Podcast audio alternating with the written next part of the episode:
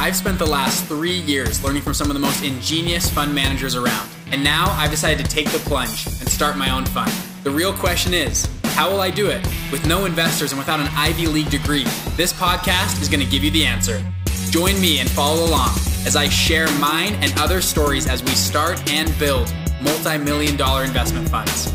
I'm Bridger Pennington, and this is Investment Fund Secrets. All right, welcome back to the show. Today we've got a very fun and, and, dear friend of mine, Warren Osborne, on the show with us. Warren is an absolute serial entrepreneur. He has done. I don't. I don't know the number of businesses, but uh, I would say dozens and dozens of businesses. A lot, many overseas. Had an incredible entrepreneur career. Um, I actually met Warren. The first time I met Warren was in high school. I was actually. We had a, a pitch competition, kind of like similar to Shark Tank, and we actually went on stage. We pitched an app idea, me and my buddy, and and Warren was one of the guys after who came up and liked our idea, gave me his business card. I thought it was so cool to meet this really successful, great entrepreneur. He gave me his business card, said, "Hey, reach out to me. I wanna I wanna hear more about what you're doing and stuff." And that business we never actually started. It was a business idea competition. We took I think we took second in that competition. We were crowd favorite, and you, and you guys had donated some money and stuff for the school. It was incredible. That's the first time I met Warren. And then later on, uh, just a few years ago, met Warren again at, at a few different networking events and things like that. And it's incredible what he's been able to do. Um, currently battling Lou Gehrig's disease and, and is going to win Lou Gehrig's disease as well. And we can talk briefly talk about that as well. Um, but anyways, with all that being said, Warren, welcome to the show. How are you doing today? Great, great to be with you. I apologize in advance for my slurred speech but that's part of ALS. I'm losing my voice.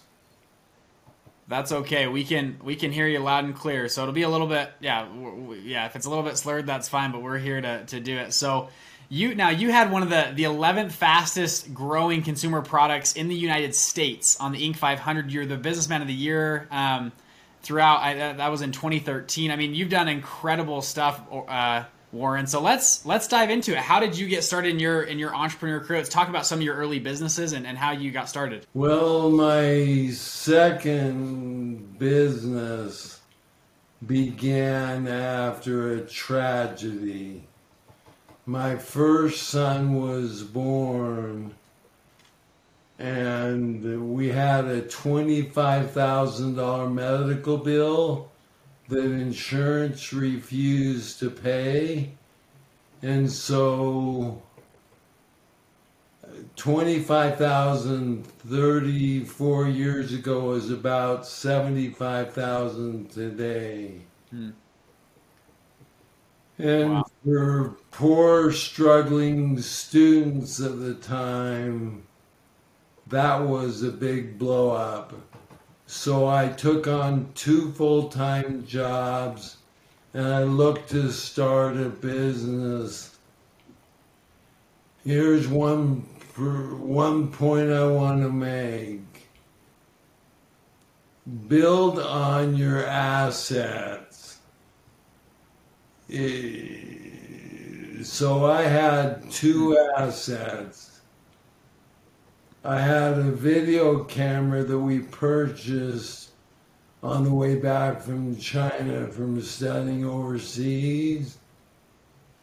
And I had a sofa that we got out of a dumpster. Well, high school graduations were coming up soon. And so I thought, well, high school graduations and the video camera, that means I'm going to record those and try to make money off of it. So that was the start of Osborne Video. Hmm. Now it's a good thing I called nearly every school in the state of Utah because I recorded 13 high school graduations. One of those high schools purchased zero. Another one purchased 100. Hmm. And I got in the door by offering a, a copy to the school for free.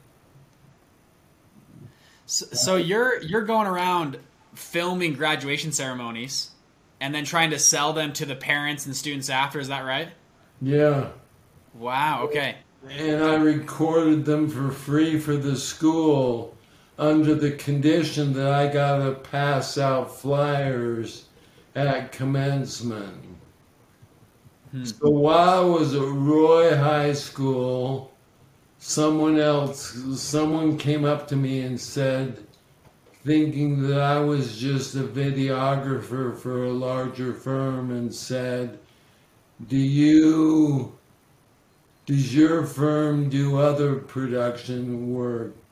Guess what my response was? Oh, yeah, we can produce just about anything you want. well, the good news is he said he was one of the directors for the National Junior Olympics, which was held at BYU that year. Hmm. And so all champion high school uh, athletes from track and field were coming to BYU soon. Hmm. So I offered him to do it for free, but I would get the microphone every 30 minutes. And I would get a booth to pass out flyers. Well, I made a horrific mistake. I priced the videos at fourteen ninety five each. That was the same price I was selling them to the high school for high school graduation. In hindsight, now that I understand price elasticity a lot more, I should have been selling them for forty nine ninety five each. Hmm. So were you losing money then on the videos? Well, that brings up a really good story, which kind of catapulted the company. So we brought in about $7,500, and I spent about two thirds of that buying editing equipment and spent the next six weeks editing the videos. Back then it was linear editing, not nonlinear. Hmm. So I had to pre-script the entire video and then add it in sequentially. Hmm. Well, when I got done, I got bids to, to duplicate the video. And it took me six, seven weeks to edit the whole video and the bids were $10 and $12. Hmm. Well, I didn't have nearly enough money to pull that off. So, what I did was I went and bought blank VHS tapes uh, Fred Meyer got a rebate, and then I went and rented VCRs from Hollywood Video, Blockbuster Video, Cougar Rental, and I ran them for a dollar a night and wired them up together with Radio Shack cables and duplicated all 500 videos myself. Wow. With my, with my wife's help. Well, that was one of the best things that happened because without the failure, I wouldn't have pivoted into VHS duplication. Hmm. I I love this story. So, and we're gonna keep going for a second, but I want to cut you off for a second of, of just the startup hustle and grind, you first off you got this big medical bill, huge pressure on your back, And number two, I, I feel like a lot of entrepreneurs right now, people that want to become start their own business or, or just get into business in general, they're always looking for, well, I've got to be paid up front. I need a check. I need to get a salary or commission. They got to figure out all the money up front. You went to schools and to people and said, I'm going to film for free. And you went with the free value first proposition, made it a no brainer for a, a, high school to say, yeah, let's have Warren come and film. Why not? It's free.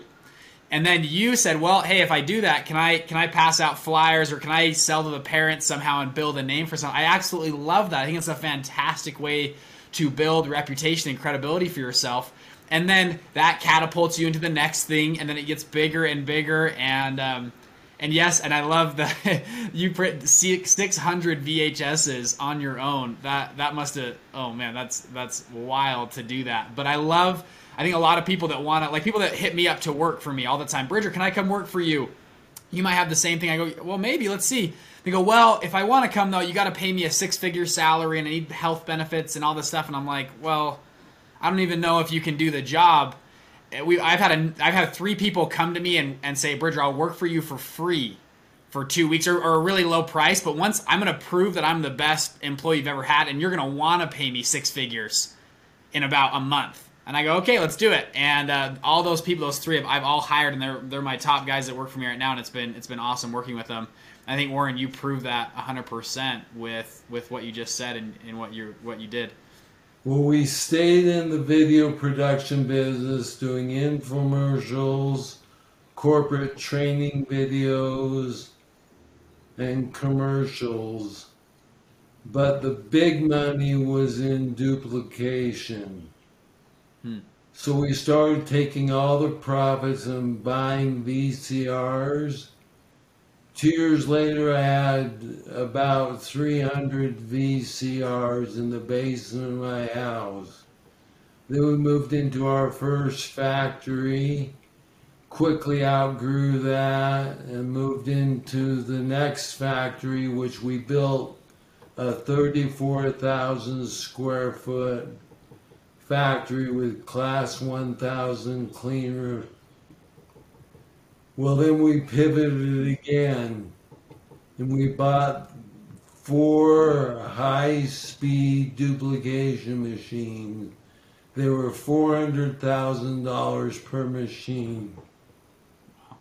And then we bought loaders, and so we could duplicate high speed. And we we grew that business. We became one of the largest VHS duplication houses in the Intermountain West. Jeez. And what year is this, by the way? This is back in the early 90s. Early 90s, okay. And I sold, I sold the, the I sold the business. It, it got to a point where where I could see DVD coming. Hmm and replacing VHS, and I didn't want to pivot over to that, so I sold the business. Which brings us to the next business. Yeah. So what'd you do after that? So you sell the business, and I'm sure did how did did you pay off the medical bills as well? Did that turn out okay? It really turned out okay. Okay. So, yeah. So what happened next? The next business, uh, again, back to building on your assets. By then, I was an expert in VHS and production and duplication. So uh, I started selling packaging accessories to my competitors and that business really took off quickly. Then I called AOL one day. They were doing 700 million CDs and, and CD packages a year. And I figured I could save them a lot of money.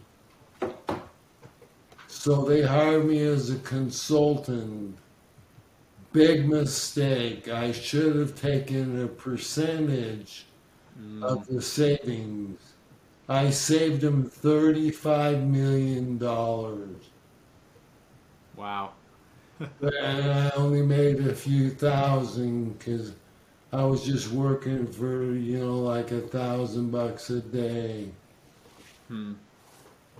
Well, while I was in China with them, negotiating for them at factories that I introduced them to, I saw that the factories were just outsourcing the CD tin boxes. Hmm. And so I said, I think I can save you another $35 million on the tin boxes.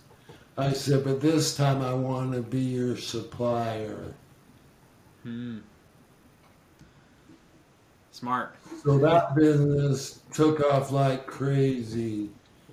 The first month I couldn't do more than 100,000 units. Within six months I could do 8 million boxes a month. So wow, and you're and you're supplying if this is AOL, correct? Yeah. So you're their tin supplier out of China and you've got their that contract. Wow. And so and then did you buy that company or did you find partners or did you just make yourself a middleman? How are you getting paid on it? I was selling them directly to AOL and getting and getting them manufactured at three different factories in southern China in the Guangzhou, Shenzhen area. Gotcha, that makes sense. And so you you speak Mandarin fluently, don't you? Yeah, I speak Mandarin fluently. I, I speak Mandarin well. I served an LDS mission in Taiwan. That's where I served. Oh, did you really? Oh, great. Wow, what what years were you in Taiwan? 84 and 85. Jeez, that's what years awesome. Were you there? 2014 and 2015. So, the Taiwan is completely different, probably from your your time you were there to when I was there. But um, I love I love Taiwan and, and China.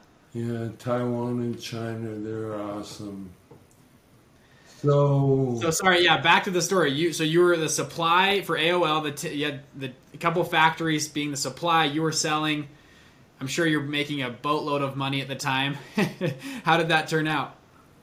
It turned out pretty good. Then one day, AOL came to us, and we were like one of six suppliers, and they said we're gonna cut this back to two suppliers and we were doing about 10 million in sales making 3 to 4 million in profit annually hmm. just off of aol plus we had other business wow and then so they said they were going to cut it down to two suppliers we put in our bid and we lost the bid by one third of a cent. So we were effectively out of business. AOL was like 70% of our business at the time. Hmm. And so I went to our team and I said this, and this is so important. I said, What does AOL really want? Do they really want just a cheaper box? No.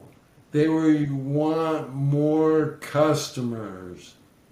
Hmm. I said, what can we do to make our boxes better, more creative, more artistic, so AOL will sell more and get more customers? Hmm. And I commissioned our entire team for the next few weeks to focus exclusively on making more creative, better looking, more attractive packages. Hmm. So over the next few weeks, we built like 60 new packages. We showed them to AOL and they would do a test. Well, we grew the bit. We started getting business back on the new packages because almost all of our new creative artistic packages blew away the previous generic boring boxes. And over the next year, we grew the business to 30 million in sales with 10 million profit. Wow. Just by focusing on making we added innovation and creativity and art artistic innovation to the packages. So you AOL doesn't give you the bid. Business is done or effectively over. And you said, no, I'm, I'm not taking no for an answer. We're going to figure this out. You rallied your team together, went back to AOL and re-won the bid. I think that's that's outstanding. I think most people would have just said, well, tough, you know, shoot, we're out of business and we got to let's do something else you went back. Were, was it just what what drove you to do that? Was it was it just sheer will and you knew you could figure something out, or why did you why did you think like that? Well, I'm an artist by default, which one of the reasons I painted in my youth. I painted as an adult. And so I was driven to make a better product. So all we were doing before was supply chain management. Hmm. So then AOL started to die. We could hmm. see their death. So a few, a couple years after that, we had to pivot again. So we said, okay, we're good at creative packages what are the biggest markets in the world for packaging? We identified three cosmetics, motion picture film packaging, and gift card packaging. At the time, the gift card market was the largest selling category in all of US retail. But Jesus. as far as accessories or packaging for gift cards, all that existed was Hallmark and American greeting cards. So people were just buying a gift card and having nothing dedicated. So we decided to make 3D packaging for gift cards. Well, this business exploded. We became the number one seller of gift card packaging in the world. And it just took off like crazy. So, and you were doing pretty much all the big names then were using you to do this yeah. for them? and you were out, out still out of China factories and doing the packaging. Same same group. Yeah, similar factories, similar assets, different category. We also went into the motion picture film business and started doing a specialty packaging for them. So I made the Friends case, the King Kong box, the Matrix case, all all types of specialty packaging for Hollywood. Then Hollywood, then wow. the Hollywood retailers started coming to us and saying, HDVD or Blu-ray is coming in the future. We want you to design packaging for that and try to win that. Well, there were many dozens of competitors trying to get this business. Most of them were just showing samples on the computer screen or on a printed PDF. We decided to make samples, and you can insert pictures of this that I can share with you after so the audience can kind of see some of the samples. But we produce six or eight different samples to show the Hollywood studios. We ended up winning a bid with Warner Brothers. They represented about 33% of the world's DVD production at the time. And we we got a five-year contract with them to duplicate and produce all of their high definition packaging. We didn't know which one was going to win Blu ray or HDVD, so we produced the Blu ray one in blue and the HDVD one in red. And then we just screen printed the logo on the outside we ended up creating and patenting the Blu-ray package, and there's been over two billion of these made now worldwide. So you own the patent on Blu-ray packaging, Yeah. correct? Wow. How much? Uh, just to give people kind of a, a range of how much revenue this company was producing you know you're number one in the world per like what does that mean and what are your kind of margins on per per package Many tens of millions. Really good margins. hmm. wow that's that's incredible now during all this correct that kind of brings until today right you guys are do you guys still do No, this we sold the biz. We sold, oh when did you, when did you sell we sold back in about 2006 or 2007 the Blu-ray packaging business to one group, and we sold uh, Sea Stone, the gift card packaging business, to another group. Mm, wow. So you had now this is now your second exit, correct? Third, Third, okay, third exit. Because and then during that time you started Braven Speaker, correct? that was the next business. That was the next. Okay, so how'd you get into Braven? Well, I was sitting at my computer one day assessing the market, and uh, I was looking at my Apple screen, which was made of aluminum, and I could see a speaker in the corner. I could basically visualize a, a portable speaker made of aluminum. So Apple Monitor inspired me.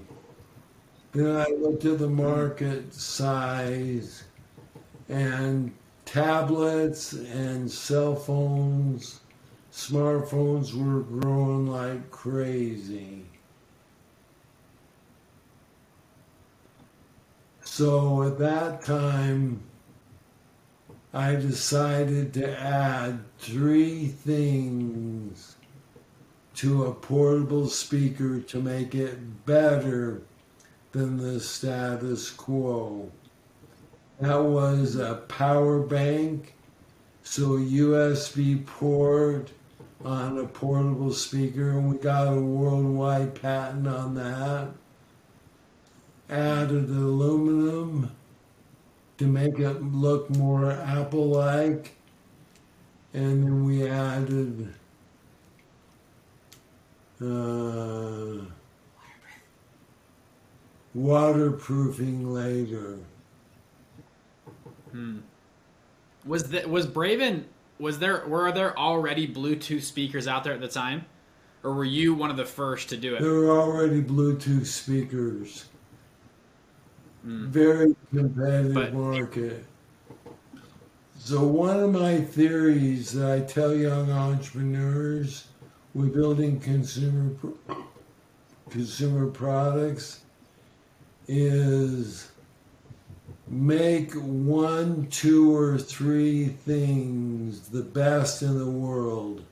And don't build on a white canvas. Build off the status quo and improve it. That's what. So find so find an something something a status quo, something existing, but then find two or three things, build off of those, make them the best in the world. And that sounds like that's what you did. You added a power bank, made it aluminum, aluminum, aluminum, and and waterproof. Were your few things that you went after? That's Is that correct? exactly right. Let me tell you a story about the original name of Braven. Before Braven came about, the first name was Spar. S P A R. Spar. That was the name. And I paid $80,000 for the domain name. Wow.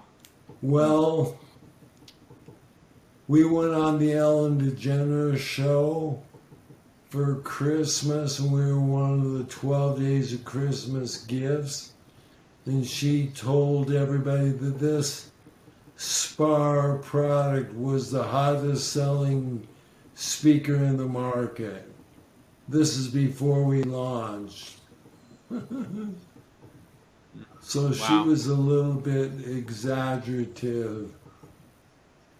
But uh, then our sales team went to Europe to a convention, we had like 50 suppliers that wanted to carry our product. And almost all of them said, but you got to change the name. Spar means budget or discount in German. Hmm. And there are like 12,000 to 14,000 Spar stores in Europe. Hmm. It's kind of like naming your product, making the hottest, highest quality portable speaker on the market and calling it 7 Eleven or Dollar General. Yeah. Then this So you're like, shoot, I've already paid eighty grand for this name. Now you got to rebrand it. Then we had seven hundred thousand dollars worth of speakers built already, and when they arrived, hmm. the quality of the speakers was about ten to fifteen percent lower than the specs that we set.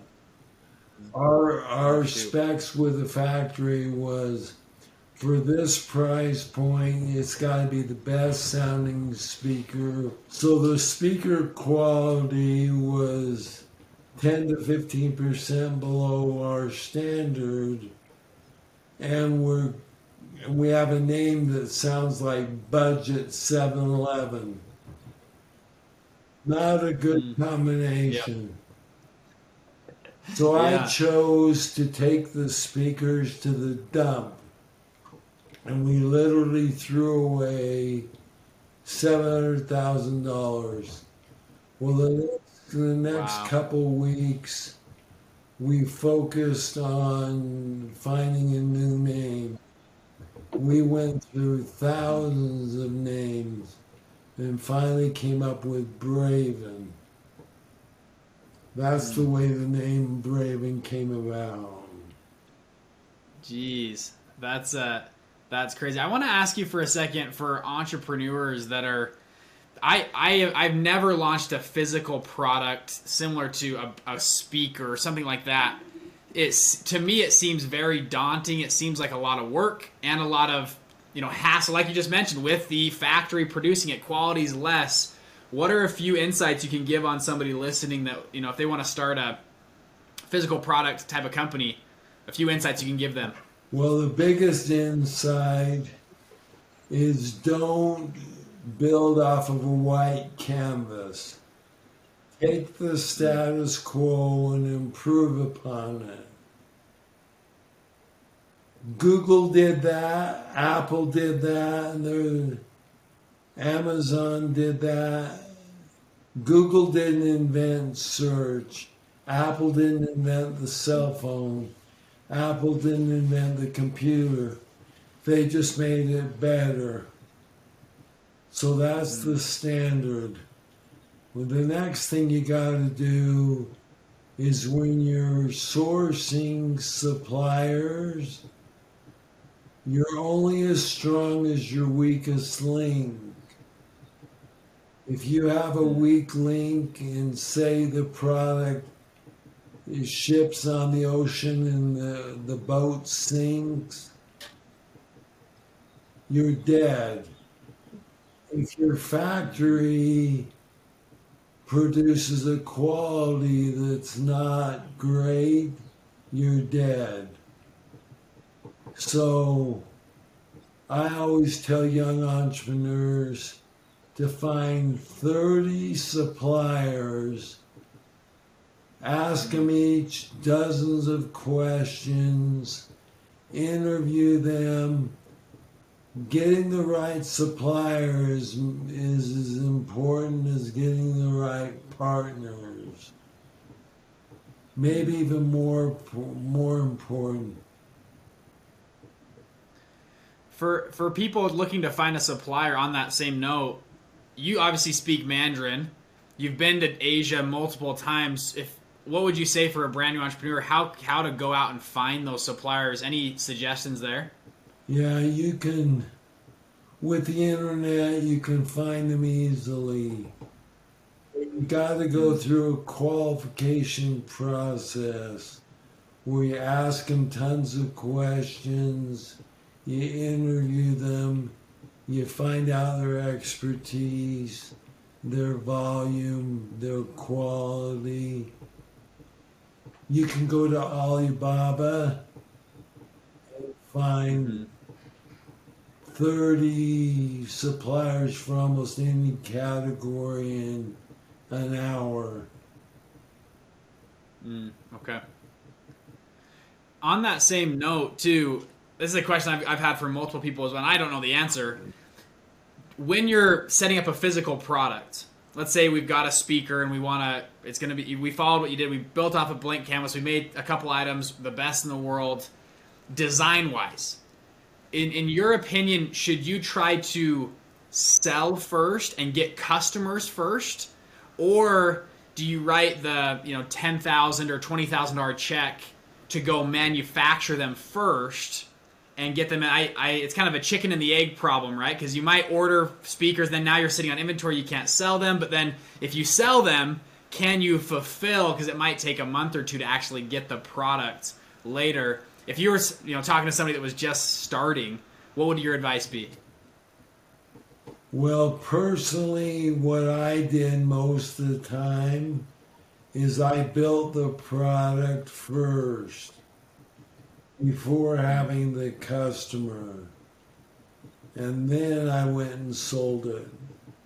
And one of the ways I sold it was with Seastone and with Braven is we would put them in a big box, a bunch of samples, and ship them to all of our potential customers and then our sales team would call them within one to three days after the samples arrived.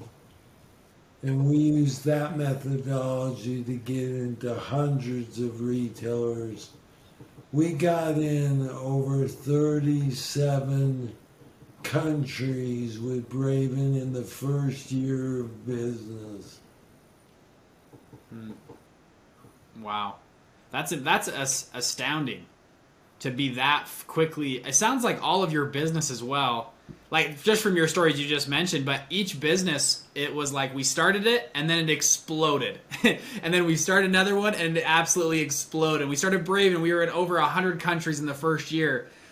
How like mo- there's a lot of entrepreneurs that that launch, they're making you know 100,000, 500,000 dollars a year. They're doing okay, but they have a tough time from scaling from you know a million to 10 million or 10 million to 25 million. It sounds like you were able to do that multiple times very quickly with a lot of speed and a lot of uh, you know a lot of velocity.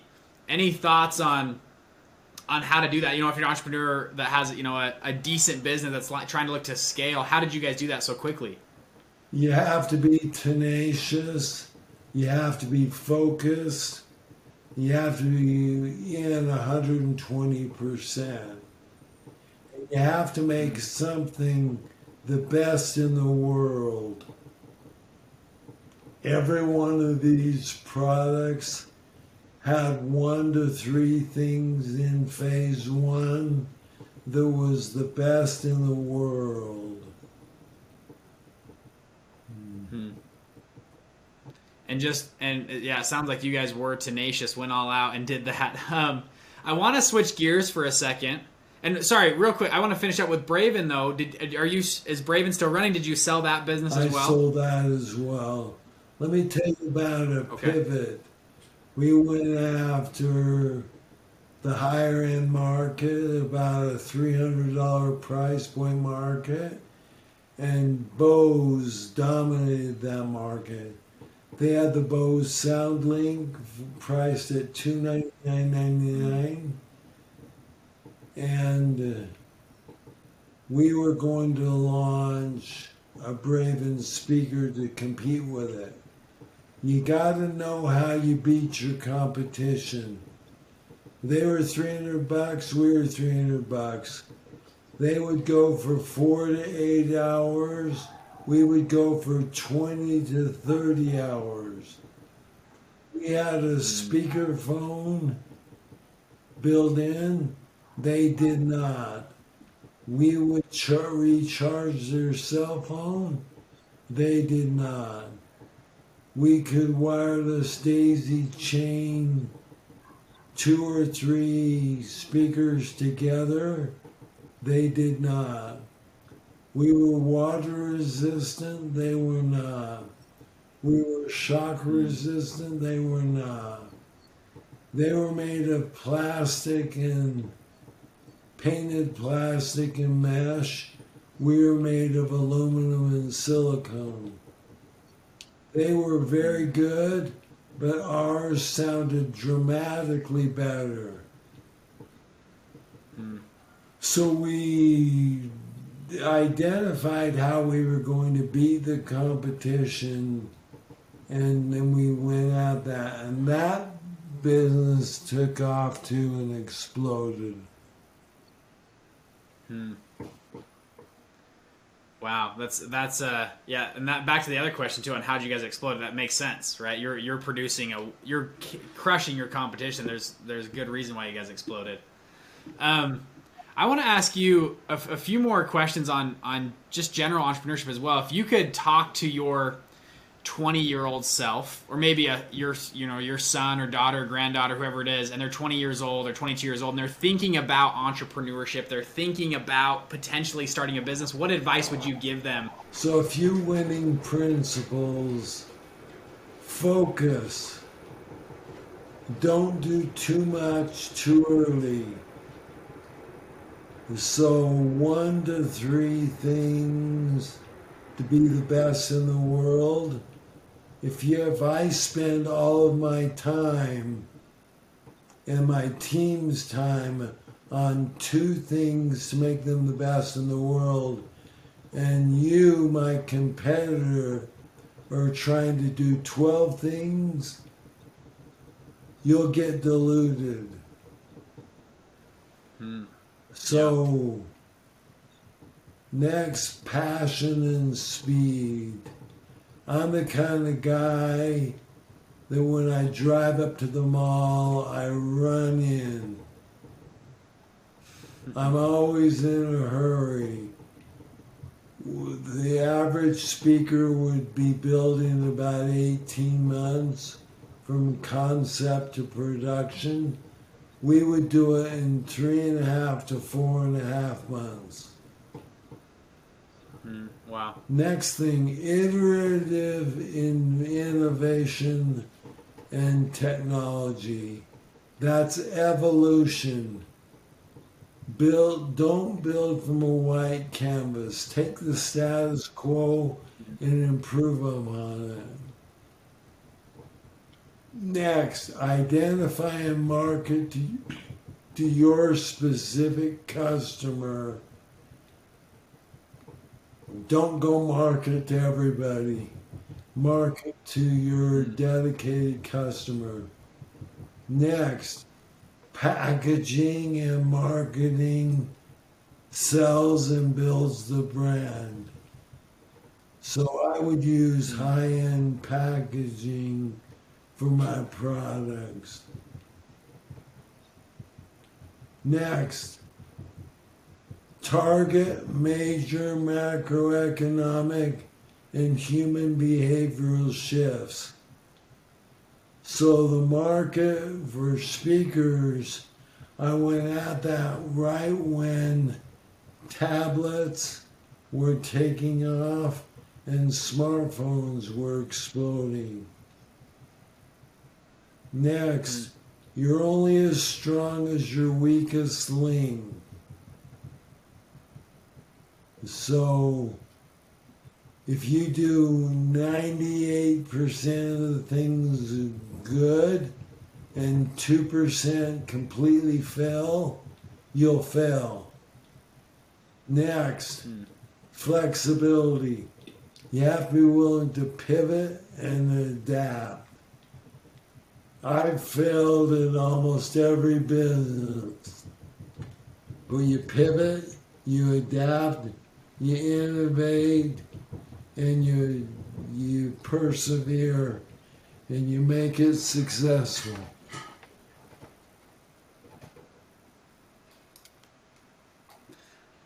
I I love. Or did you have any more on there? No. That was a good list. um, those are, are good principles. The one you've mentioned this a few times, starting from a blank canvas. This is something a mentor, same same exact idea. He and it, you said evolutionary. And it reminded me. Said, "Don't make a product that's revolutionary. Make a product that's evolutionary." Meaning, usually when you try to make a revolution, there's a lot of roadblocks. It's very hard. Look at Elon Musk um, creating an electric car. There were a number of electric cars before Elon Musk, but all of them in the this these are the 90s, kind of early 2000s, all got squashed somehow from big oil companies, whatever. That because it was a revolutionary product, it took someone like Elon Musk 10 years to make Tesla profitable, and, and you know that much willpower to do it. It's a lot easier, like you're saying, to make something evolutionary something that builds upon previous things that customers already know, like, and trust. You're just adding more benefits, features, and trying to make it world class, like you mentioned. I think that's a, a fantastic way to, Well, to launch a business. Elon, and even Elon would share that. Musk subscribes to this principle. Hmm. I would say that 95% of the car is the same basic prince core principle as a gas driven car. the brakes are the same. The transmission very similar. Hmm. I, I saw a thing. It was, I think you were right. It's about ninety percent of Tesla's car is made of other makers, tires, aluminum, doors, windshield. Really, the only thing Tesla creates is batteries, and their small little engine. Um, but that is outsourced as well to another group. Anyways, it's very interesting. I think you're exactly right. Um, Warren, I want to ask you about ALS briefly here. Um, I last time I met you, and, and I, every time I've I've seen you or heard of you, everyone is like, "Man, Warren is is a fighter. He's taking this thing on, and um, he is he is going all out, and I know you've you've done a lot of study and a lot of effort, and and it's been incredible to see how sharp and how strong you know you are, and you've had this for a number of years now. Um, give me a few of your thoughts on on ALS and, and how you're you're going about it and beating it and the mentality you have to maintain while going at. I think there's a lot of great life principles from just seeing your example of what you're doing. It's incredible. Well, ALS, I had two neurologists tell me, "Congratulations, you hit the jackpot. This is the worst disease a doctor can diagnose a patient with. You lose your voice." your swallowing, your breathing, your arms, your legs, all voluntary muscles eventually go with ALS. The average 90% of people with ALS die within two to four years from first symptoms. Hmm. So, when I was first diagnosed, the doctors, I said to the doctor, I've been researching stem cells a lot, and the data looks very, very strong. What do you think? Hmm. And he turned to me and said, Don't waste your money or time on stem cells or any alternative treatment well, as soon as he said that, that's not how an entrepreneur functions. So I decided to take take this into my own hands, and I've done over 400 treatments, 67 stem cell injections. I've been to China twice, Costa Rica once, Guadalajara, Mexico 15 times for stem cell treatments, and also Florida ones. And I went heli skiing every year the last three years until this year up in Canada while having ALS. Three years ago, I dunked a basketball while having ALS. Today, I can't even lift my hands up any higher than about this. Hmm. But I'm still walking really well. My shoulders are shot. My arms and grip strength are gone. But I've two neurologists, world leading neurologists, said they think that I've done more treatments than anyone they've ever heard about or seen themselves. Hmm. Are you still doing the stem cell treatments yeah. right now? The last time yeah. I went though was November. So I'll probably go in again within okay. the next month or two. For a while. Gotcha. Right after being diagnosed, I did treatments almost every month. And I experienced an eight month reversal where I actually got stronger over eight months. And then the clock continued to tick. Mm. By the way, back to business. Yeah. Um, in all of my companies, I've personally manufactured and sold more than 350 million consumer products over about 30 years.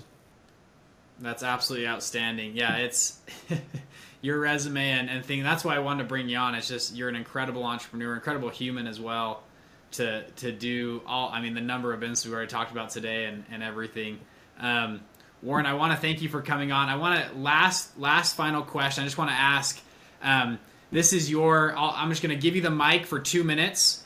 If you had, um, you know, something you wanted to leave with the planet, with the Earth, with people that are listening for two minutes, you got open mic. You can talk about whatever you'd like: religion, politics, life, family, whatever you want to talk about, business. You got the mic for two minutes um, two and a half, whatever, however long you go, you can go. I won't time you, but the mic is now yours to kind of leave this audience with that, whatever you'd like, whatever you feel like is most important. What would it be? Go at everything double time. So I never put in a 100%. It's always 120 to 200%. Have absolute commitment to what you go after go after it with passion. When there's a will, you find a way.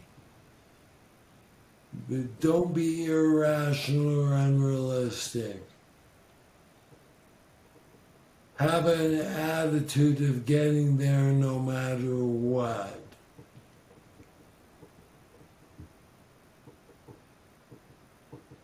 go after something that you're passionate about, something that will make the world a better place.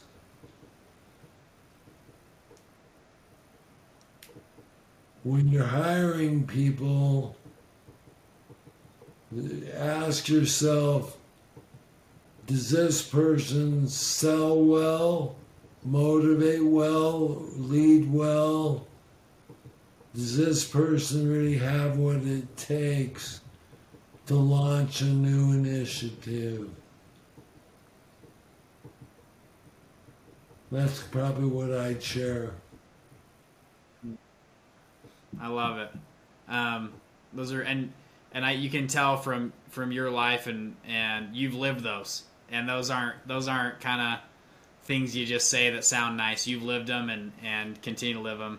Um, Warren, thank you so much for coming on today. I know you're a busy man, and you got, and I really appreciate coming on. We'll uh, talk soon.